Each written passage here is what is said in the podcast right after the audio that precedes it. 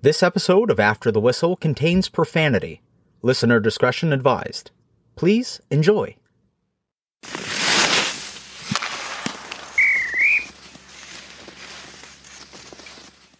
So I'm driving down the the throughway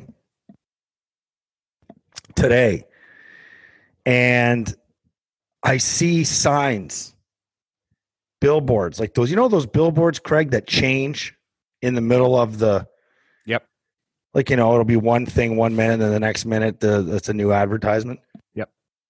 I saw billboards everywhere do you know what they said I do not.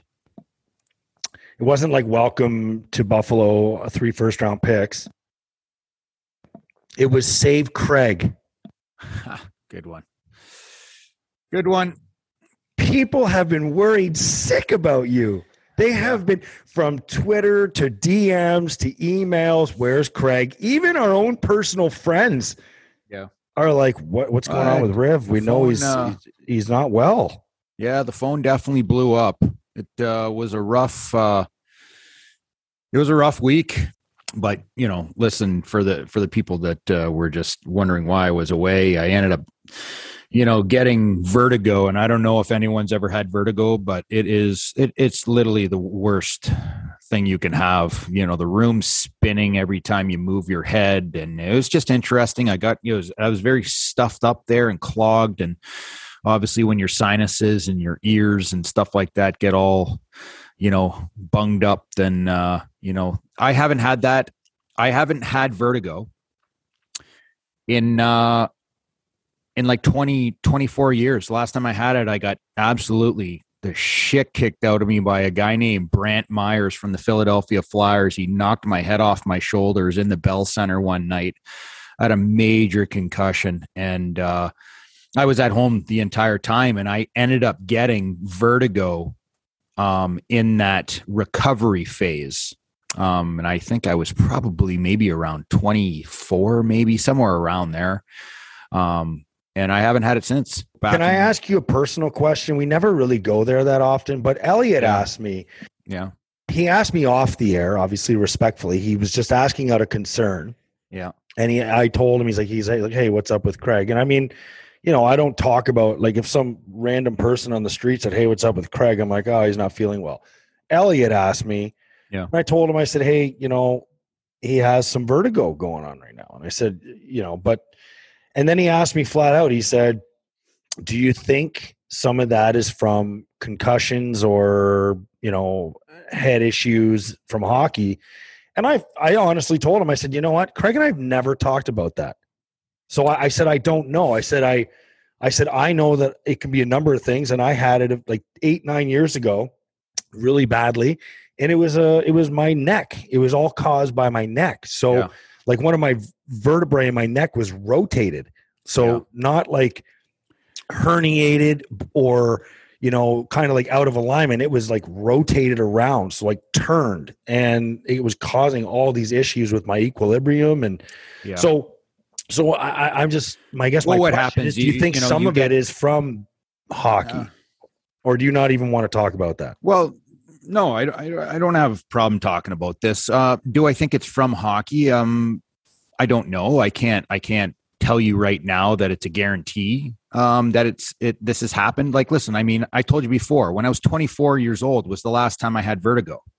Now I'm 47, and I'm at my cottage, and I and I end up getting. I ended up getting vertigo, and I was basically in in a dark room in the back of the cottage in in uh, and it can know, be just- caused by anything water in the ear for crying out loud can cause that Yes. kind of a Well, if a- you get- infection if you have symptom if you have any sinus issues and your and your sinus cavities get filled up um, that can go into your ears and all of a sudden now the crystallids that are in your ears fall out of place and now all of a sudden that's what creates the vertigo it creates the spinning because these these uh, crystallids are not in the right place in your eardrum because that's what gives you your balance right um, right Is it is it from concussion? Is it from you know issues that I've had throughout my career? I can't answer that. But what I can answer uh, is this: is um, one of one of the one of my friends I had, I had many calls because listen i mean andrew peters was on with elliotte friedman by himself and uh, paul hamilton uh, was two shred- great shows, by the way. absolutely shredded it. Polly polly hambone hamilton love listening to him. And i i was be honest with you Petey, i was in my room the entire day for for for four or five days. And to have you guys i i i now appreciate our listeners our our listeners are waiting for our content to you know the enjoyable bullshit talk that we spew out of our mouths you know a couple times a week to to allow people to escape you know life. Um i understand what they're feeling right now because i'm going to tell you right now i could not wait for the next episode. I'm not kidding you. It, it was fantastic. Hambone was awesome. Anyway. Well, that makes it makes that makes me wonder, like, are, you know, yeah maybe how maybe strong of a weak link, are you? Not not very strong fuck not very off. strong and Fuck listen i i listen i'll i'll pat i'll pat you on the on the back i'll kick you in the ass when it's time but uh listen you're great great at what you do Oh, you're yeah, entertaining Tell me, tell me more. and i and i enjoyed those episodes but i what i will say is this i i had a lot of buddies that listened to the podcast and uh one of those buddies was uh was Kyle Okposo Kyle Okposo gave me uh gave me a call uh just to see how i was feeling and stuff like that And he heard about it through the pod. yeah you heard about it, it Fucking through the pod, Thanks, Kyle. right because he goes to the that up. golf he goes to the golf course and he hits balls and he just puts in he just escapes from everyone and he puts in his ear pods and he just goes and hits Guess I won't shit talk him anymore. Yeah. So um Kyle uh, had sent me uh, a message saying kind of like, "Hey, listen, I had I've had that before too. I came back off off a flight, you know, a couple years ago, I don't know when it was and uh and he told me that he went and saw somebody that basically manipulated the spine and released all this pressure and tension in the inner ear and he seemed to kind of feel a lot better after this this guy had worked on him and uh so a day or two in i just kind of said okay i'm i'm heading back to buffalo. Can you pass me along this guy's name? And this uh this don dudley who has actually been working with the Sabres I had contacted him and just told him what was going on. And he i drove in yesterday okay? The whole family drove in two cars the traveling uh you know Jesus, Wilburys for, there. for an earache. yeah you're yeah. Um but anyway we got in pulled into the pulled into our driveway after six hours of driving. And uh, this guy literally pulled in my driveway as all two cars pulled in. And he drove from rochester to come and see me. And what we were talking about before was you were asking me are there anything that you can think of that may have you know done something over your the course of your career, whether it's concussions or something else. So we went in, um, laid down on the table, and he started asking me some questions. And the interesting thing is, uh, um, I started to tell him, well, hey, you know, I had pl- I'm a, I had played hockey previously. I played for Montreal Canadiens, and I played for a little bit of the Sabres. And I did. He goes, Craig, before you even say a word, he goes, I know everything about your I know everything about your he goes, I know you a lot better than what you think. He goes, I've watched your career. I'm a huge hockey guy. I work for the Sabres, which I didn't know at the time. Um, and he also said, I'm a huge, huge fan of your podcast. And I said, What? Are you serious? He goes, Yours. He goes, I yours. listen every day to your podcast. And he goes, I know that you've been sick because when um obviously the when Petey crushed it with Elliotte and then crushed it with Hamilton without you. yeah. They Yeah, talked so- about it. so he he basically had just said that he knows everything about me and he the first question he asked me was this. He goes obviously i know you've had concussions in the past. I said yes. He goes have you ever had any broken bones in your face your jaw you know facial fracture anything like that? I said yeah. I said i broke i broke my orbital bone you know 20 25 years ago and he goes and he just started shaking his head and he smiled and he's and so this guy worked on me from head or from toes, like literally my toes, all the way up. Worked through all the impurities and everything. He goes, Your spine's out of whack, your hips are out of whack, your left side's this. He's like, then he got gets up, and this is crazy, gets up into my neck, and he's just kind of like, Holy jumping.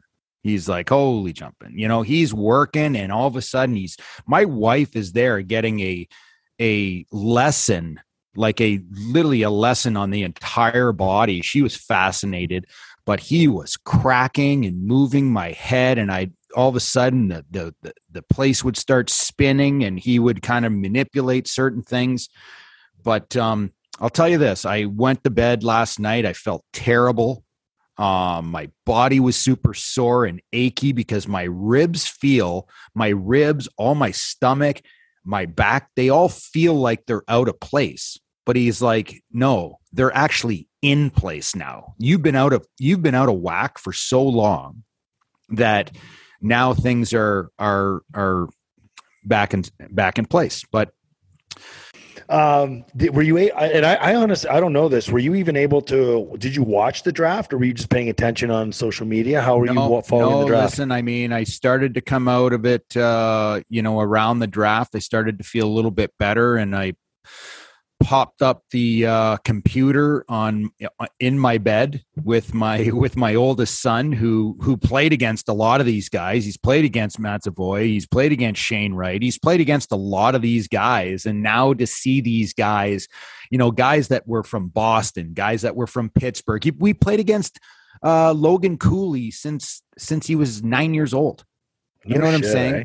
So to see and and Logan Cooley was a good player, like he was a good player, but he wasn't a third overall frickin' draft uh, pick in the National Hockey League back then. But listen, I mean, kids grow, they work at it, uh, um, and they continue to get better. And Their there's uh, parents spend countless hours and money and hours and money and money hours and, and money. and money and hours and tires and Yeah. holy shit, man! What a life it is to get to the draft. Like what? It- I, I look back at my parents. I look back at my parents, and I think I don't want to do that. And and now listen, Brody doesn't play hockey. That has nothing to do with me. I've introduced him to it. I've tried. All I know is I'll do it in any other sport. I'll do it in any uh, any other sport. I don't want to do it in hockey again. I'm kind of blessed. It do hockey. Hockey is fucking exhausting, man yeah. it's by far the most ex- exhausting sport there is to man tying your skates taking them off tying your skates like fuck man Listen, like, I, I'm going to tell you this though. why i don't play anymore and i'm like what do you mean why don't i play hockey Yeah, but- anymore Petey, every one of these kids, every single one of them, every single solitary one of them loves hockey more than life itself. They and i did it, too at love it. that age And I'm going to tell you this: it has nothing to do with the kids. Fuck the kids, because they they're the ones that just are. They're going to their heaven.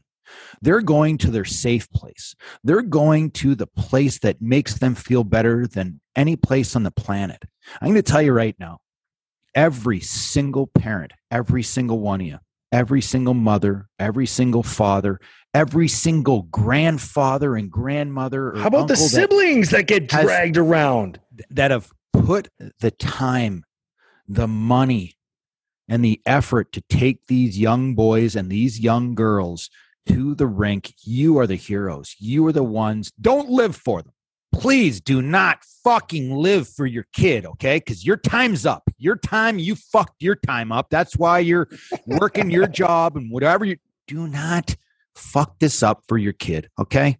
Let him love the game. Let him or her strive and work harder and and just enjoy oh how can parents moment. how can parents quote unquote fuck it up for their kid what do you mean by that where where are you mm-hmm. speaking from I don't want to go there. This is Yeah, not go the- there for a minute. Jesus, we're talking about the draft. Everything that you're about to talk about goes. Every single kid in that draft has been through some kind of fucking hell with hockey. I don't care. Listen, I I'm I'm just an individual. I'm an individual. I'm a father. I'm I'm a guy that has been playing hockey or been a part of hockey for 40 plus years of his life. Okay, um, my hockey days are over. Um, I I really do not miss playing the game of hockey. Okay, I really don't, but I do have a passion and an absolute love to be around good people, be around good kids. Okay, and be around good parents that that are there to support and guide their kids and and for me you're going to run across and I, people people know. People know whether it's in social media or whatever. Um, there's a lot of people that have played the game in the nhl coached in the nhl they talk about you know the parents. The parents are the biggest problem. The parents are the biggest problem in any youth sport. It's not just in hockey Pete. It's in it's everywhere. It's in baseball, it's in soccer, it's in football. The parents are the problem. The kids are not the problems. The kids are. I agree sponges. with you, but I disagree with you at the same time. But I'll let you finish your point because I, I feel like the game, the sports make the parents that way. Like the commitment that is required, the money that is required. I mean, like the time from a young age. I'm I'm anyway, I don't want to sidetrack you, but go ahead. Go ahead. The well, listen, are- I mean, I I've I've I've been through both. I've been through I've been through I've seen parents that have really had incredible attitudes. They're just they're they're incredible incredible people and i'm going to tell you they do a lot they get they give their kids everything every opportunity to get better whether, whether it's training off the mm-hmm. ice whether it's um, finding a special um, figure skater or power skating coach. It's the it's the spring hockey that that comes with endless amounts of dollars flying out of your bank account because you're you're traveling from Boston to Pittsburgh to Chicago to Detroit to Vegas to like I mean New Hampshire and parents do it and there's a lot of parents out there that that I've that I've personally been through. There's a lot of parents that have done a super super fantastic job with their with their young men and young women, okay? And then there's others. There's others that are doing it for it, it's almost like they're driving the bus with their vision not the kids' vision. They're doing all these things and pushing the kids to do these things. And the kid is kind of in a situation of pushing back, not really wanting that. And the parents are driving the bus and they're making it worse. And the kid's just going to do what he's going to do because that's what kids do. They just, they, they do what they're told and they're guided and there's a lot of batshit crazy parents out there. I've seen a lot of parents that are just like, you have got to be freaking kidding me. But if their kid, if their kid ends up like getting a scholarship or you know whatever, and I'm not, you're absolutely right. But if their kid ends up getting a scholarship or whatever, or getting drafted, even in the ninth round, fucking hard it is to get a scholarship. We're yeah, talking okay, okay, fine. Play in the OH, get drafted in the OHL, get drafted. I'm talking, I'm talking about these these parents, but I because you know the parents of the kids that get drafted i understand the ones that don't and all the time and effort and how the disappointment that must go into it but at the end of it all, is it is it worth it if the kid doesn't want to go, but he they t- he goes anyway, and he ends up getting drafted? I mean, I'll, I'll tell you I, this. Do you understand you know, my question? I, I totally get it, but w- where I'm going to go with this is, you know, a lot of kids, a lot of kids start skating when they're five. Some kids skate start skating when they're three. The kids that start skating like they're when they're three are unbelievable at five. Do you understand? And, yep. and and kids start skating at five and six, some at seven. Okay, but the kids that skate at three, that literally have been on the ice at three for for two years, and they go to five. Now all of a sudden they're in this little cross ice game, and fucking little Johnny scores six goals, and and Dad's sitting in the in the stands like, holy fuck, my kid's unbelievable. He just scored six goals. He's really something. He's really special. No, he's not. He's just started doing something two years before the, the, rest of the kids. Then all of a sudden, when you reach eight years old, that kid that started when he was five years old is now really he's a really good hockey player but he, he's been on the ice for five years he's put in so many more hours stick handling shooting skating than the majority of his kid uh, of his peers okay and this is this is the crazy time this is the bat shit crazy time. Seven years old to 12 years old, parents honestly are thinking and looking at their child, thinking, I think he's got a chance. I think he's got a. I think he's got a chance. So to right. to do something in hockey. So the, the right. entitlement at nine and ten and 11 years old of the top kids. Okay, the top kids at 9, 10, and 11. Parents are thinking, my kid's the shit. Yeah. My kid should be playing on every power play, every penalty kill. He should be dominating. Your kid has been on the ice for 10 fucking thousand hours more than the kids beside him. So he's not better. He's just been on the ice more, but it's all going to catch up. Yeah, Okay. it is. Then all of a sudden you have these these these families that have the superstar kids at 9, 10, 11 and 12. Puberty hits. The hairy ballers come out. The hairy ballers come out. All of a sudden some fucking kid who's been playing double A who has been horrendously bad, who has not ever done anything in the summertime, no development, nothing, is now literally one of the best kids in all of your city. You're like, how's that even possible? He hasn't done anything. Yeah. He's grown muscle. He's grown muscle. He has hair in his nuts. He's bigger, he's stronger, he's faster than all of these superstar kids that have that have been on the ice at the age of 3 all the way through. And then you go through that phase where the superstar parents are sitting there going, "Holy shit, my kid's not that good." because I got this, I got this hairy baller who's flying around the ice, knocking my kid off the puck because at 13 there's body contact. You got one kid who's five foot or four foot 10 and weighs 75 pounds, and you got another kid who's 6'2, 180. That's the difference in a 13 year old year. You got some kid. We played kids last year on the Junior Sabres. We played some kids that were six foot two, 108, 70, 80 pounds. How old? 13. I was six feet at 13. Well- I mean, it's and that was a huge separator for me. I mean, Awesome separator. massive But, separator. but here's the thing. Here's the thing. A lot of times, those kids that enjoy, and they enjoy it, man. They enjoy those 13 and 14 year old year where they're just like shitty hockey players that come in and dominate because they're so big, they're so strong, they're so advanced physically. They dominate the game for a couple years.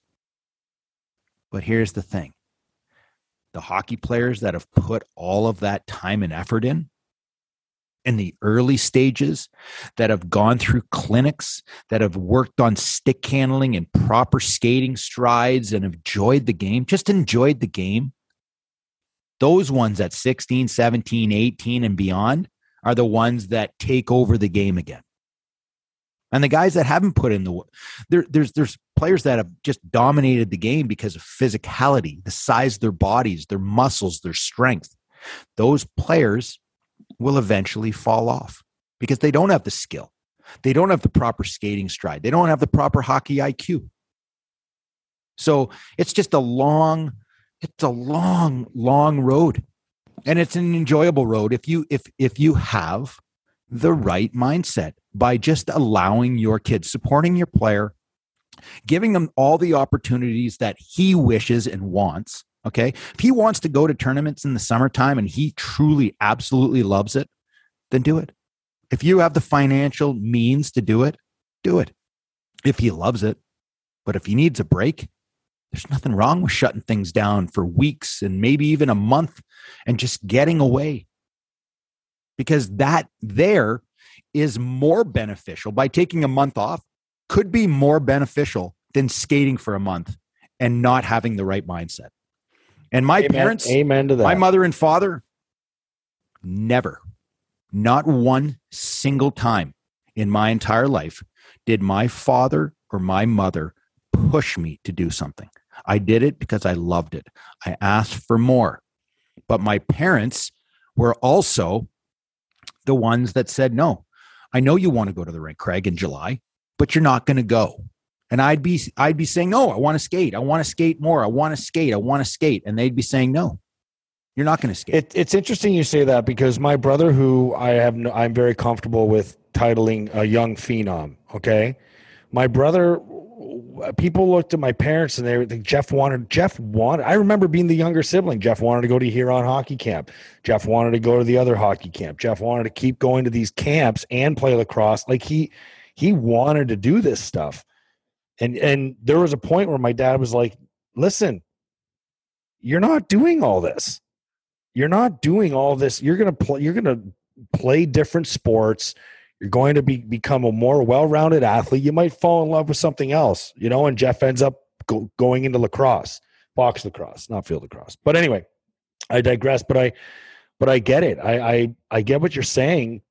And it kind of leads to our next conversation because you know all that time and work and effort and everything that went into it and the emotions is exactly why I was in complete shock and awe when Shane Wright did not go first overall. Pretty much yeah. because of everything you just mentioned, like from all the time. Because you said this kid has been on the ice his entire life. He's been the highest seeded player and talked about since the time he was 12 years old. And this draft eh, was all about Shane Wright one year ago. It was all about Shane Wright tank for Wright, you know, all of it. Yeah. Yeah. And and then so when when when Montreal announced that they were taking Slavkovsky, is that how you yep. say his name? Yep. I'm not kidding you when I say this. I I honestly if you go listen to the sound of the crowd, I was one of those people. Like I was shocked. Shocked. And then he doesn't go number 2. And then he doesn't go number three. And all I keep hearing in my head is you talking about how dominant this kid's been since he was 12 years old. And here he is yeah. being delivered to the Seattle Kraken on a silver platter at number four. Yeah. Um, Shane Wright has been been a special player. You talk about Sidney Crosby. We talk about uh, maybe Auston Matthews and Connor McDavid's and Steve Stamkos that played up in in Toronto for the Junior Canadiens all those years. Um, Shane Wright has been a special player for a very long time. I've known, so I have a I have a son the same age. Obviously, played against Shane, um, and uh, Shane has been a household name for every 04 parent from here to British Columbia, as far as Florida. I mean, he is he is um, basically North American known. He has been a phenom since a very young age. He's dominated every level. Um, playing with his own age group would be not a good situation because remember I just talked about 10 minutes ago about how those uh, big hairy ballers came in and dominated and they weren't very good. They had no skill that but they were just bigger, faster because they had muscle. Yeah. Well, put that in Shane Wright, but he was the most skilled player. well, he, he looks skilled. when you look at him, he can grow a full beard. This kid, he's got the line like he looks well, listen, like I coach. He looks almost a, like he has the face and jawline of an Eric Lindros. Like like men. They well, were he's men. not Eric Lindros. He is I'm not, not talking about the player. The size, I'm but. talking about like the the the yeah. the mature physical maturity yeah. of well, their I coach bodies. Shane Wright. I coach Shane Wright um, in a in a tournament. My brother, um, who has a good uh, is a good hockey player at the 03 level, um, was was building an all star team back in the day um, to go down and play in in a big Toronto uh, tournament in the summer called King of the Rinks. Every every most people that are listening to this podcast that have a son that plays hockey or is going to know about the King of the Rinks. It's a massive tournament. My brother put together um, and made phone calls to many of the players that have been drafted in the last two seasons. Many of those players played on uh, my my brother's hockey this this spring team that he set up. He had one he had one spot left. I told my brother, I said, listen, I said, let me make a phone call and see if this kid is available. And uh, we'll we'll go from there. And he's and he said, Well, who is he? I said, Well, he's an 04. My brother's like, I don't want him. I said, Scott, I said, Scott, this kid is a special kid. Okay. He's very special. Just trust me on this. Let me go and see if he's available. And we argued for 30 minutes on he didn't because he was building these were some of the greatest hockey players in all of Ontario. I said, just you're not going to regret this. So I phoned the Wrights, talked to the father, told him who was on the team. And he was absolutely would love to play on that team. Know a lot of those players. They're all top end guys. Love to play there. So Shane Wright shows up to the tournament. The very first shift, he's on the ice. He absolutely tears down the ice like I mean a scud missile and snaps a wrist shot from the top of the circle in the offensive zone and it goes bar in. This is this is less than a minute into the game. Very first game of the tournament. And I'm coaching the D. My brother's coaching the forwards and he looks down at me and I just give him the old smirk. yeah, listen to your brother. And uh, Shane Wright went on to score nine goals that tournament in six games. He's the leading point producer on on our team. And my brother was like, "I cannot believe how good that kid is." I am not. He, I said because he's literally the great. He's the greatest 04 on the planet. Then why didn't he go number one? Um, in your opinion. Why well, didn't he go my, number two? Why didn't he go number three? Why did he end up at number four? Um, I can't answer. I can't answer the questions. You know, Slafkovsky is is a very very um, interesting hockey player. You know, when you look at the frame of six foot four, two hundred and twenty nine pounds, you're talking about a a player that is twenty uh, or, or, or eighteen years old. You're talking about upside. You're not just you're not just all the time looking at what you see right now is what you get. No, you're looking at what can be built um, through time with these younger players. And Slafkovsky's body type at 6'4, 229, and he he played in the Olympics and scored what seven goals. He was leading the the Slovakian Olympic team. He had seven goals. He played in the World Championships. Played very well. These are he's an 18 year old hockey player, basically playing against NHL caliber hockey. Um, so you got a, you got a sample size that I think the the Montreal Canadiens really liked. They liked his skill set. They liked his size. They liked his skating in his shot. Um, they think well Hughes that- Hughes was interviewed right after the draft. The general manager there, Hughes, and um, what's his first name? There's so many Hughes now in the NHL. Ken Hughes, Kent Hughes, sure. Ken or Kent. Yeah, it's kind of the whole. I can help with the whole Pam Pan thing. You know what movie that is? Hello there, young lady. I think I can help with the whole Pam. Okay, Step Brothers. Anyway, so Hughes said that Slafkovsky answered the question. He loved he loved his answer uh, earlier that morning when they interviewed him. He said they asked him what's his favorite part about playing hockey, and he answered um, something along the lines of being up a goal or down a goal in the last minute of the game. You know, like that was his answer. Now, I don't, fuck. Okay, I don't know if that's like some legendary answer. Um, you know, sounds pretty uh, scripted to me, but you know, regardless, that's what he said. So, you know, I, I you look can at look that. at that, but every one of these top end draft picks have been they're like goddamn guinea pigs. You don't think their agents are telling them? Yeah, exactly I know. And I and the thing, and, and but the thing I think is interesting. I know, and these are the answers you're going to give. It's not the answer that I was that I'm impressed with or that I wanted to focus on. It's the fact that Shane Wright then says after he's drafted, after the death stare, that he said there was no intent, which I call complete bullshit, Shane. Yeah. You stared them down. But anyway, he says a lot of people were not happy with that death stare too. And and you know what? You can look at it a, di- a couple different ways. And I I read a lot of comments on, oh, the guy's just a spoiled brat and what a this and what a sore loser and the whole shoot match. I, I read them all. There was a lot of people that were not happy with that stare that Shane Wright gave. From who? From Seattle? Or like the management in Just- Seattle, I- or who? I don't Like, even know who doesn't. Who, I don't know where they were from. Be honest with you, but uh, well, his answer that he gave on Sportsnet the other night, while while wearing a Seattle Mariners hat during the Blue Jays game, just sounded like it was that whole piece was about you know damage control. Oh no, no, there's no intent there, uh, no intent at all. So uh, it was just uh, you know I was staring at the camera, but uh, no intent. Uh, and then he said like no intent six times. I'm like, okay, so what you're saying is there's intent. yeah, like you're saying you which I mean I don't give a shit, but it's like get over yourself, kid. Fuck, you went fourth. Be happy about okay. that. So well, you listen, didn't go I mean, first. I'll, I'll tell you But this. hold on. But he was pissed Well, off about listen, he was pissed off about the fact that he said somewhere in a post draft interview that Montreal told him that they were taking him. Yep.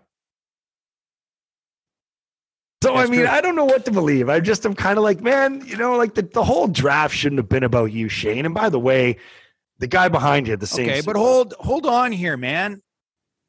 I'm going to come to his defense, and I don't come to a lot of these young guys' defense because I think they're uh, defense because I think there a lot of them are entitled and spoiled and the whole shoot match. And I'm gonna I'm just going to say this: I the situation with Shane Wright being drafted fourth overall, walking up on stage, shaking Gary Bettman's hand, smiling to the cameras, and then there was a there was a really uncomfortable about a second to two second stare that Shane Wright sent down to Montreal. I'm going to tell you something. And you do you believe he sent it down to Montreal, or he was Fucking looking right at a kid? Yeah, he did. You want to know? You have to understand something. This kid is uh, a lot of these kids are super super immature. Okay, they're they're 18 year old kids, and some of them can't tie their fucking shoes in the morning, um, or put on underwear. But I'm going to tell you this: there's Shane Wright is an ex- he has been in the limelight. Andrew, I'm telling you this. He has been in the lineups limelight since he was 12 years old. He has been a phenom since he was 12 years old. That's not Montreal's problem. He is he has been the number one ranked player for three years, four years, even before he had exceptional status to the the OHL. Shane Wright was the most elite 04 player on the planet. Okay. Now I'm saying it's right that he went and stared down Montreal. But he's saying that they told him that they were going to take him. Um, I think he's very upset. I don't think Shane Wright has had any adversity in this game in his life.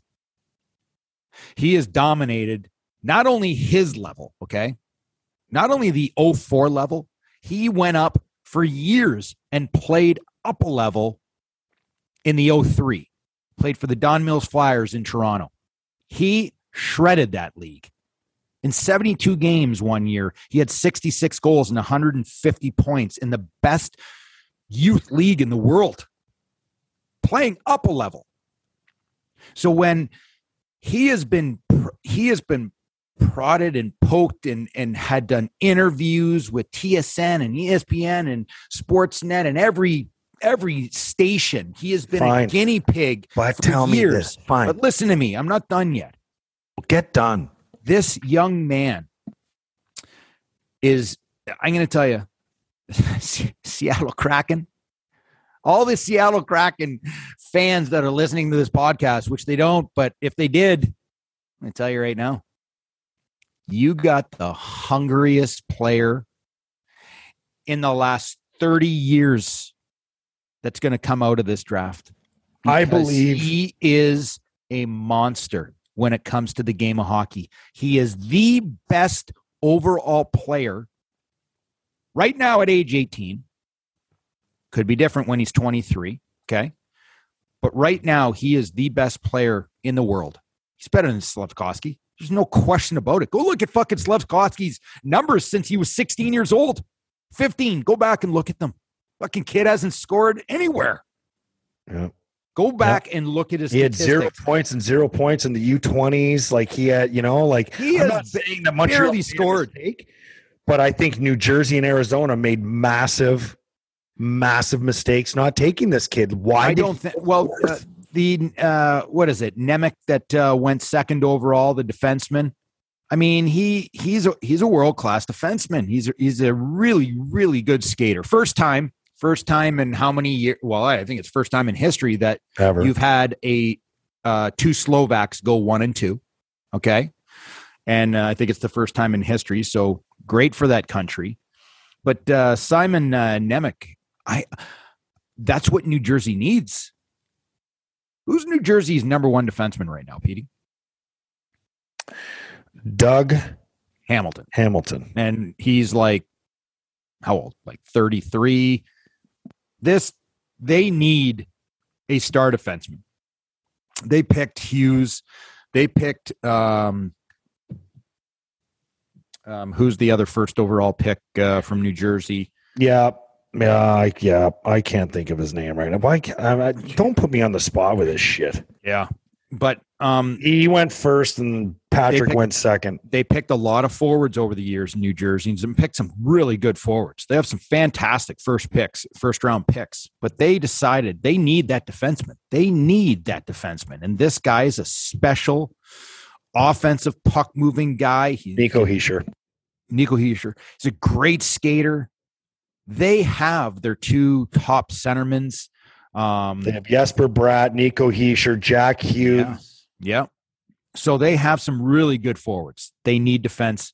I I'm not even I, I'm not even sitting there going Montreal you screwed up. I don't think they screwed up. They they picked who they wanted. They they did their due diligence. They love the size. At age 18, he's 229 pounds, six foot four. By the time he's 23, he's going to be 240. And he's going to be man muscle. It's going to be genetic freak man muscle. He's a great skater. He shoots the puck hard. Slafkovsky's going to be a great player. There's been some nice highlights of him coming out of Montreal's uh, prospect. you camp. know, like they're they're Whatever. They're, I don't give a shit. They're He doing like good. half speed. He's flipping pucks through his legs. Big fucking deal. Um, but he's he's a man child. He's he's he's a great pick. I don't have a problem with it. I don't have a problem with the second overall pick. Logan Cooley. I what the fuck? Are they on crack? Are they on crack in Arizona? Like I, I honestly, like Logan Cooley's a good hockey player. Okay, had a nice season at the National Development Program, but I'm going to tell you right now, he's no Shane Wright. He is no Shane Wright whatsoever. And I don't know. I don't know if Gary Bettman basically said, "Hey, uh, Arizona, you're not allowed to pick Shane Wright because we don't want him in that market because it's so shitty." I'm not kidding you. Maybe Gary is on the line with these with Arizona. we don't want Shane Wright. We don't want at Shane Wright in- ASU. yeah, we don't want Shane Wright going to college. Fucking playing in the NHL. Gonna go play it. Hey, thank you very much, ASU, for allowing us to use your fucking arena of 3,500 fans. No, no NHL It's logo. embarrassing. No team NHL logo on the ice in Arizona. Yeah. You got the ASU Sun Devil logo. Oh my Like Shane god! Shane Wright his he when Shane Wright was 15, he got exceptional status. There was only six players. Is it six players that have had exceptional status or five? Some- something like that. One's yeah. John Tavares, one's Steve Stamkos, Connor McDavid, Connor McDavid, Sean Day. one, Sean Day, the defenseman from Little Caesars, um, and and and uh, our boy Shane Wright. uh, Shane Wright, and Shane Wright, in it, when he was 15 years old, 15 years old, scored 39 goals and had 66 points in 58 games in the OHL. The best junior league in the world. 66 points, 39 goals in 58 games. They were talking about him being number one because he is the number one. You know how many points he had in the next season? 94.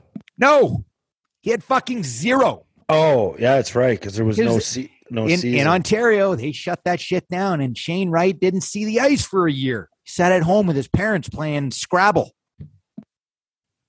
Every every other place, a little bit different. Sweden never even shut down. I don't know what happened in Slovakia. I don't know what happened in the pandemic and other places around the world, but I'm going to say in Canada, Shane Wright missed an entire season. An entire season had not skated. Okay. Then it comes to his second year, ultimately his second year in the league, who he's now 17 years old, and he had 63 games, 32 goals, and 94 points. 63 games played, 32 goals, and 94 points. In the playoffs, he had 11, 11 games played. He had 14 points. This guy has two more years of eligibility in the in the OHL. And and on that note, and he missed an entire year of hockey. And I'm going to tell you something. And what did I tell you on the phone the other day? That Seattle should do with this kid.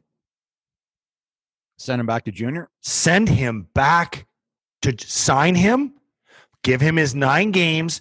Send him back to dominate in Kingston, win a Memorial Cup, go to the World Juniors, dominate the tournament, then go to World Champ. Well, you won't be able to go to World Championships if you're winning a Mem Cup, but you can also go like that has to be the play with him. He is literally no probably no, the most ready no, don't, NHL player out there. No, no, he's not. He's a yes, year. He he's is. a year behind. He's a year behind.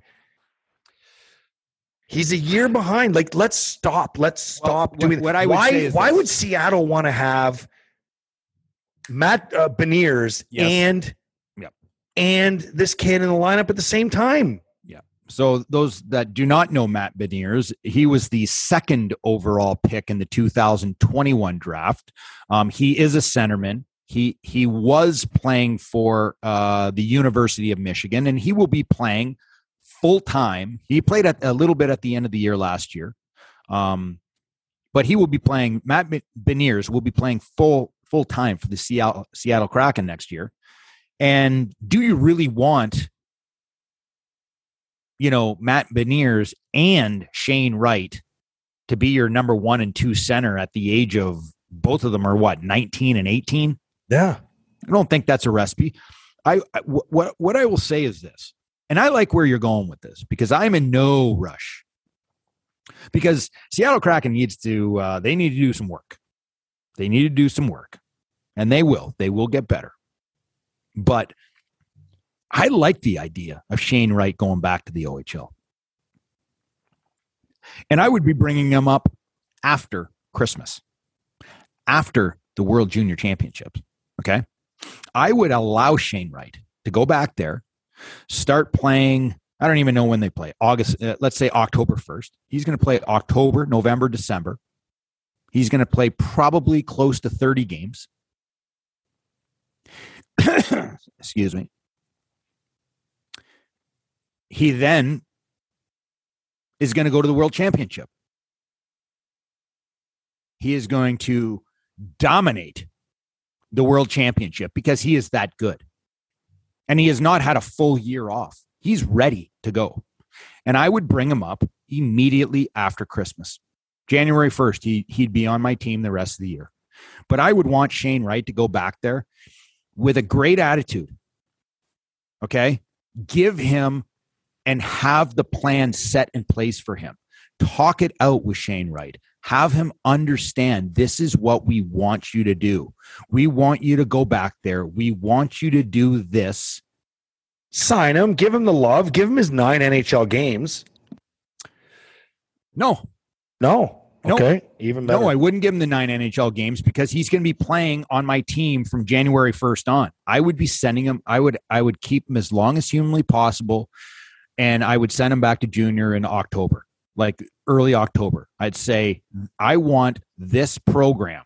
I would have a conversation with the GM and the coach there. I would say, This is what I want this kid to do. I want him riding the bike. I would literally have this is I'm not kidding when I say this. There's so much goddamn money in this in this league nowadays. I would have a person that would go to Kingston and that is going to be with this kid every single day. They're going to figure out and find out exactly what he needs to be eating. The food budget of where he's staying at the billet place is going to go up about 510 fold. You're going to be eating properly. You're going to be sleeping properly. You're going to be you're going to be uh, um, the, the the training and the the workouts and the biking and the whatever that he's doing they are going to make sure that this kid is ready to rock and roll. And I would have a guy live literally in Kingston with him. Tell me about uh, what your what your gut was saying because we know who we were there to watch the Sabres make three picks. I mean, we're based out of Buffalo. We both played for the Sabres, but I mean, you know, we follow the whole league. But my heart kind of fell for everybody who wanted Cutter Gauthier at number nine at number nine for the Sabres. Great pick Well, for listen, Philadelphia. I I I I brought up Cutter Gauthier uh, months ago, but Cutter Gauthier at the time um, when he started the season, if you go back and look at the the, the rankings, Cutter Gauthier was like twentieth, ranked twentieth. Then he just throughout the year just kept on moving up, went from twentieth, um, moved up into like the the the top 10 around uh you know 9 10 and just within the last month or so there's such a hype over Cutter Gauthier you know the size of him he's six foot two he's 200 pounds he skates exceptionally well he shoots exceptionally well he's got great skills he's gonna be a great hockey player. I wanted him. It's exactly who I wanted in the draft. Exactly who I wanted in, in, in the draft. I think he is exactly what the Sabres need. They need some size. They need guys that can skate and have tremendous amount of skill. Well, they didn't go that direction, and we will talk about that in in part two of this draft episode. Um, because we want to stay with a more Sabre centric conversation. I, I don't want to get all the way down to to to their conversation yet. Um, but I want to ask you about some other picks in the draft. I know you have winners and losers, and we'll talk about that in the, in in part two of this. But are you surprised that teams allowed Miroshenko to get to twenty and Danila Yurov to get to um, Minnesota at twenty four? Uh, Miroshenko, um, I had again talked about him, you know, at length. Number one, I've seen him train here at uh, Turnbull Training, where there's a, a large number of elite Russian hockey players that come over and train at a gym called Turnbull Training. I mean, he he brings in uh, all these. They had uh, who's who's the the the um, the top guy for uh, uh, Carolina, Slafkovsky. No, um, Their first rounder this year, no, a couple years back. He's he's like the the Russian kid, drafted second overall. Oh, Svechnikov. Svechnikov, yes. He was over here training. Um, there's been a lot of great, great uh, players that have come over and trained at this Turnbull training. Um, so I have seen Ivan Miroshenko train. I remember bringing my son there at age 15. Ivan Miroshenko was there at age 15. My son had not lifted a weight once in his life. Ivan Miroshenko, out of the corner of my eye, who was waiting before we went and actually started our workouts, just grabbed 220 pounds off the off a off a squat rack that was just sitting there and squatted it 10 times. 220 pounds. Kid's not even warmed up yet. Squatted that 10 times and then just racked it. My son looked at me and was like what the hell is this freak? What is he 22 we didn't even know he was 15 at the time. I had no idea who he was I'd found out after the first workout that that was I, Ivan Miroshenko. He's the number one. He is the number one 04 player in Russia. So I've I was I've- I was because of everything you're talking about and all, like everything you read about his condition and everything and how he's improving. I was very disappointed the Sabres didn't take a shot at him at 16. not at You- 16. No way. Well, it's only four picks lower, and he goes to play in Washington. What do you mean? So listen, I mean, Ivan Miroshenko, if he was not injured, and everybody needs to understand this, it's very simple. If Ivan Miroshenko would have not been diagnosed with cancer um, at the early stages of, of this season, he would have been a top five pick in the NHL. But you're Like, saying I'm wrong when they grabbed a Shane Wright of the West at nine and take a take a waiver on a Russian guy, kind of a question mark at 16 to not let anybody else get their hands on him. I don't know. think that one might come back, but you know, well, listen, again, I mean, we in the in in the next uh, in the next part, part two of this, we'll talk Sabres. We will talk, you know, the first rounders, second rounders, you know, and and a few picks beyond. We'll talk about the picks that weren't taken. You know, everybody like all I've listened to is everybody just, oh my God, the Sabres have just absolutely knocked it out of the park with their three picks in the first round. Okay, that's debatable. And here's the thing in this city, it's absolutely insane how everybody's just like, oh, it's outstanding. Oh, I think, how about this? You got you got Couldn't people that aren't even scouts drooling over like seventh, eighth, and ninth rounders. Like, oh, unbelievable pick with this guy in the eighth round. Like, how the fuck do you know? Like, have you seen the seventh, eighth, ninth rounders and how many have made it in the last few years? And someone else was like, Well, I'll tell you this. I think if you hit on six of these 11, pi- six, yeah, six. When was the last time a team fucking hit on six players in a draft? yeah.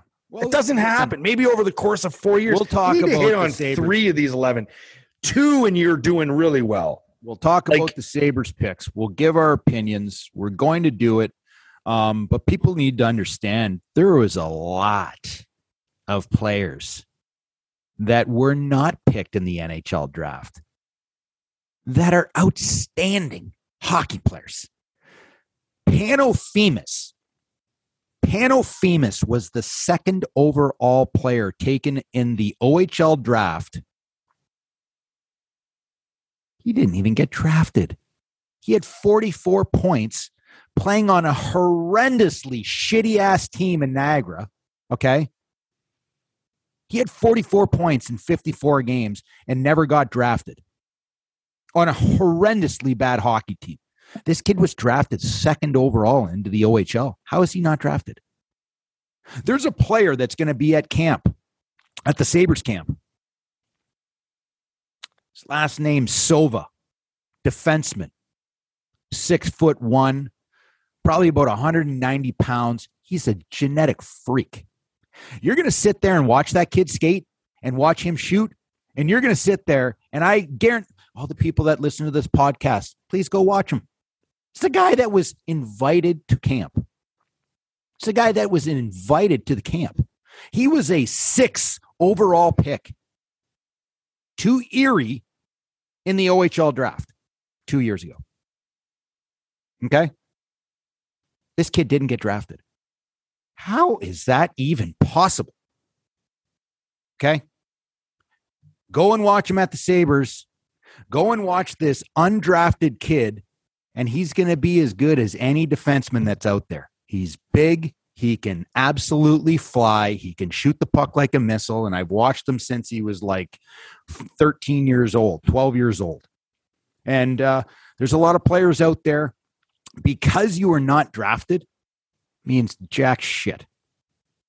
Because in today's game, there are so many great players out there um, that mature at different times. That some may need a little bit longer to to physically and mentally mature. Sometimes it doesn't happen when you're just turning 18. Sometimes it it takes a little bit longer. And uh, there's a lot of great, great players. Bo Jalsma, a former Buffalo Sabre that played on my team. He had like 25 fucking goals last year in the OHL. Not drafted. Guy's an absolute bottle rocket. Hardest working player I've ever I've ever seen. He wasn't drafted. Unbelievable. There was there's so many players out there that are not drafted, that were not drafted. I can name tons. And I'm going to tell you right now, they're hungry and they're going to get better and they're going to stick with it. And you're going to see those guys are to, those guys are to win jobs later on. I, I well, look at Colorado had two guys on their team that were undrafted, key pieces. That O'Connor, and then there was a there was another guy too, um, European player. Um, and I just thought it was fitting too that Marty St. Louis opened the draft and said that exact thing. You know, like it's not what happens. You know, if you're drafted or whatever, it's what you do after the draft. No, that's not what he said. what did he say? Said, it "Thank a- you, Montreal, week- for was a- having me I, I would have remembered had we done the show. 40 fucking seven years that I've been at a draft. Uh, well, Oh yeah, there you go. I'm wrong. Sorry, Petey, for being wrong. No, actually, I'm right. He said That's this is first time in 47 years I've been at a draft because Martin St. Louis was never drafted. Am I wrong? no, you're you're right. That's There you go. I'm always right. So did he not say after that? it's not what you do, or if you're drafted or not. It's what you do after is the work you put in away. Didn't? That's right. Oh, okay. So he did say that too, right, Craig? Fuck. Gives a shit what you do after. It's about 47 years he's never been at a draft. Martin St. Louis, hockey Hall of Famer. He's an absolute stud. Stanley I'm Cup speaking winner. for the players that aren't drafted. Don't overthink it. There's a ton of players, man. Yeah. I'm just looking at Bo Jalsma's stats right now in the OHL. First year in the OHL because he got drafted, and then it was a COVID year, so he never played one single game, never skated, nothing. He comes to the OHL in his first game. Bo Jalsma, a kid from Junior Sabres, 27 goals, 47 points in 68 games. This kid next year will have double his stats. He'll have almost 100. Anyway, How about the parents making out. Lamoureux's parents before we get out of here? Holy smokes!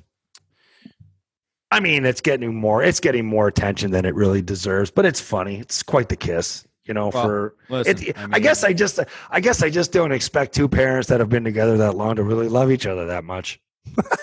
Yeah. Oh, listen, I mean, you got the the mother slipping the tongue to the dad at the draft. Like, I'm like, what is going on here? And every, you know, like, it, it's like, wow, I haven't seen that in a while. But Part part two, we will rev up the uh, we'll rev up the Sabres train on this one and uh, give you our honest opinions on uh, what we thought of the draft, winners and losers of the draft, and uh, some free agency chat as well. That's a wrap on another episode of After the Whistle. Don't forget to follow us on Twitter, After the Whistle, and at Craig Reve 52 at the Instigator 76. And you can find us, as you already know, on Apple, Spotify, and YouTube, and anywhere else where you can get your podcast. Thanks for tuning in. Don't forget to spread the word.